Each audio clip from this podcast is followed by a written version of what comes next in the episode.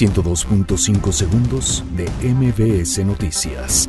Publican dictamen de impacto ambiental en Santa Lucía. Autoridades de Alemania notifican la detención de Hilda Austin. La Secretaría de Seguridad Ciudadana confirma que israelíes asesinados en Arts contaban con antecedentes penales. Jade Kolpolemsky rechaza que haya pedido al PAN negociar ampliación de mandato en Baja California. Por fuertes lluvias emiten alerta roja en alcaldía de Coajimalpa. Alfredo del Mazo anuncia carrera para choferes de transporte público. Coordinación Nacional de Protección Civil habilita Directorio Virtual de México. Wanda Vázquez reemplazará a Roselló tras su renuncia como gobernador de Puerto Rico. Mexicanos aseguran medalla en dobles mixtos de squash en Juegos Panamericanos. 102.5 segundos de MBS Noticias.